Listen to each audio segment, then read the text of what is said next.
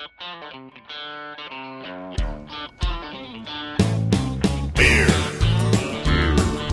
Beer. Beer. Beer. Beer. Yeah. Beer.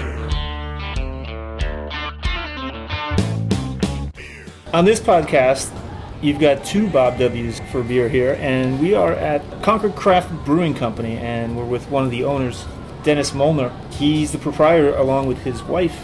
Dennis, why did you guys get into the beer business? Well, we're lifelong uh, home brewers. We, like many people, we met, we started brewing, and we, we brewed beer for our wedding.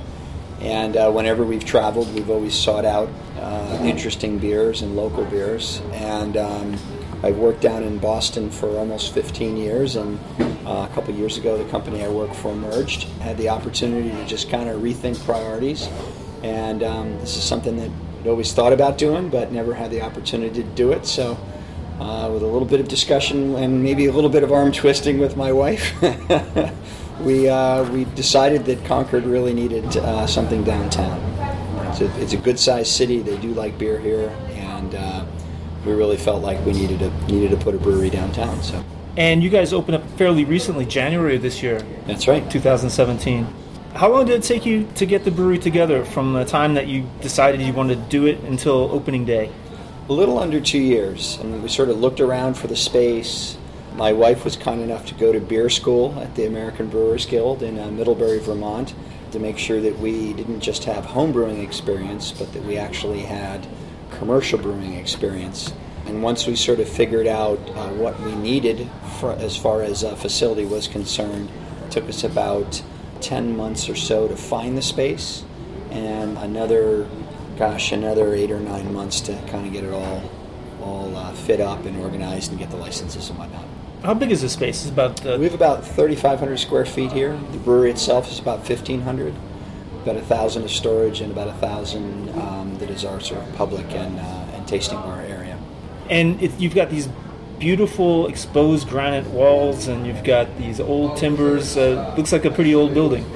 It is, yeah. The building dates back to the 1860s. It's had a bunch of different uh, uses over the years, from a, a farmer supply called Merrimack Farmers Exchange for, for many, many years. Uh, there's a grain silo that's part of the building as well that's still sort of uh, built in, and we have old chutes and things in our storage area. But it's been a motorcycle repair shop, a gas station, a fly fishing store, a furniture store. It's had a lot of lives. So you guys are the second brewery that's opened up in Concord recently. We are. Uh, the folks uh, down on Hall Street, Litherman's Limited, opened it up in April, so about nine months before we did. So April of last year. Why did it take so long for Concord to get a, a brewery of its own? Too many people uh, doing the same thing we did, which is saying somebody needs to do it. it's a good question. That's a good question. Two new brew pubs in New Hampshire within a couple of years. Is this a new trend, or could we expect to see some more?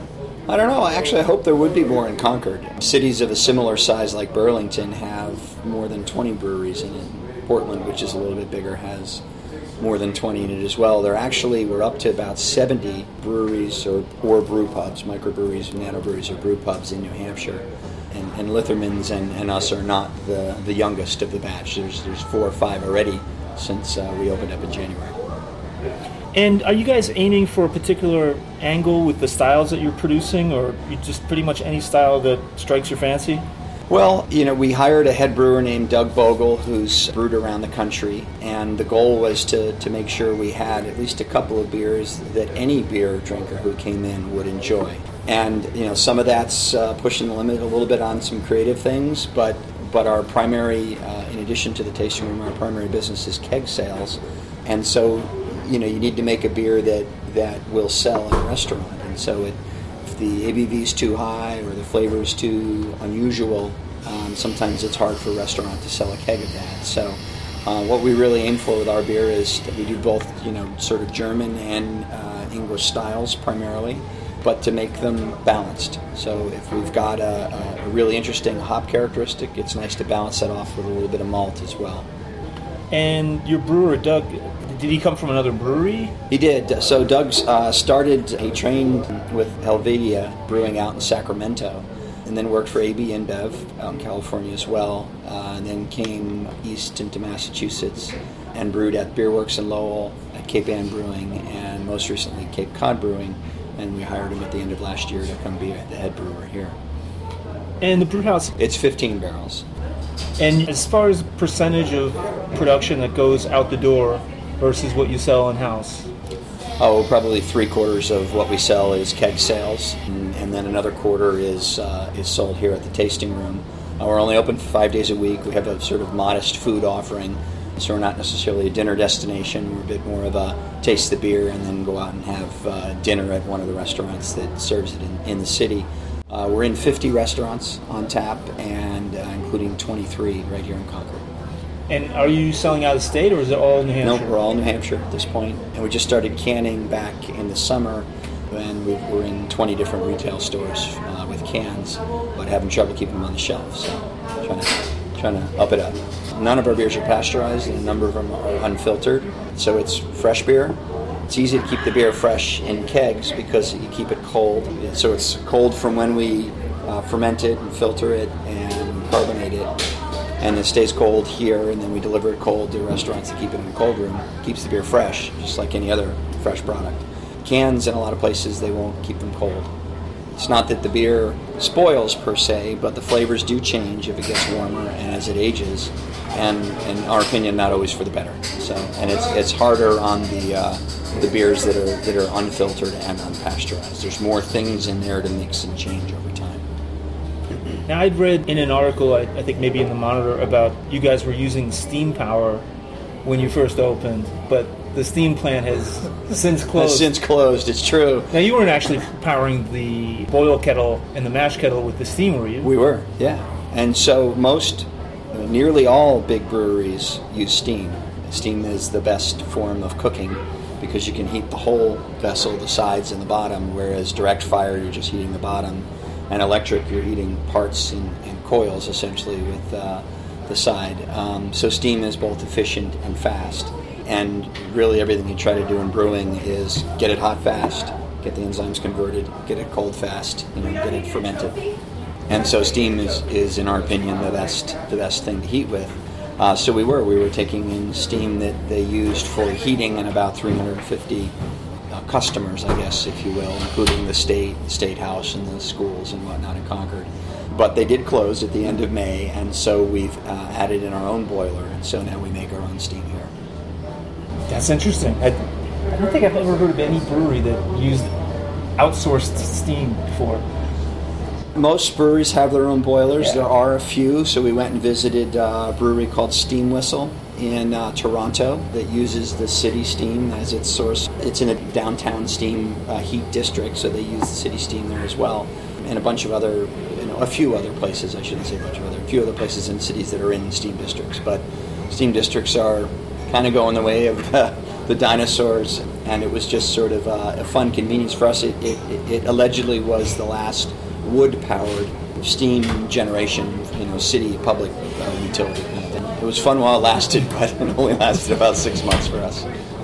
And you guys, you just are getting going now. You haven't even been open for a full year. But do you have a target for your production? Yeah, I think we'll be between five and six hundred barrels this year, and hopefully we'll like double that next year. We've got uh, three fermenters and a bright, and we're looking to double up on that. Do you intend to expand beyond New Hampshire, uh, picking up rest of New England, Maine, Vermont, Rhode Island?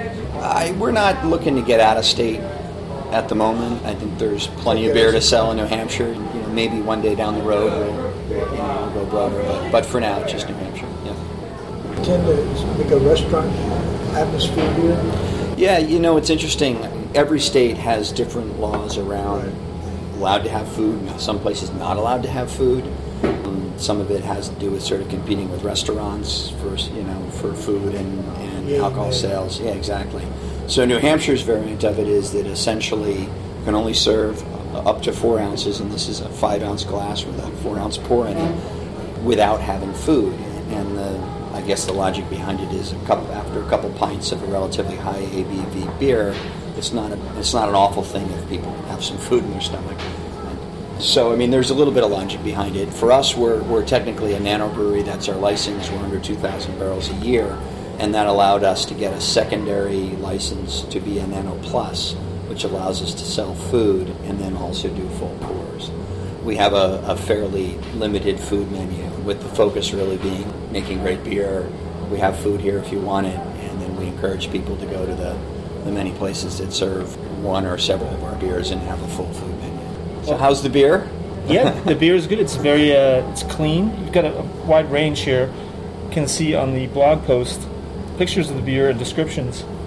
But everything from very light Kolsch and uh, light Uh, Hefeweizen, yeah. yeah, all the way up to the uh, the Town Pound Porter, Yeah. yeah, and the Store Street Stout, uh, and pretty much everything in between. And I see you've got a couple of these New England style IPAs, trying to hit that trend of the hazy, hoppy.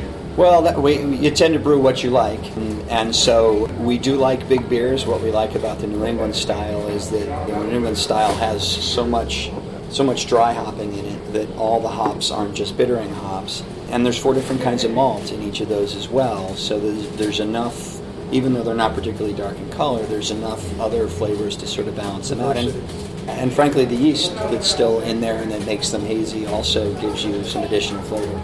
So what we find is that um, is that there are a number of people who don't like IPAs or bitter beers, but still end up liking a New England style IPA. People come in all the time and say, "Boy, I never really liked an IPA before," and then they leave with the governor, which is our our double IPA. Dennis, thank you so much for taking some time on a Sunday after a hockey game to talk to us about Concord Craft Brewing Company. Thanks for showing us around, and thanks for all the delicious beers. Well, thanks for coming by. Really appreciate it.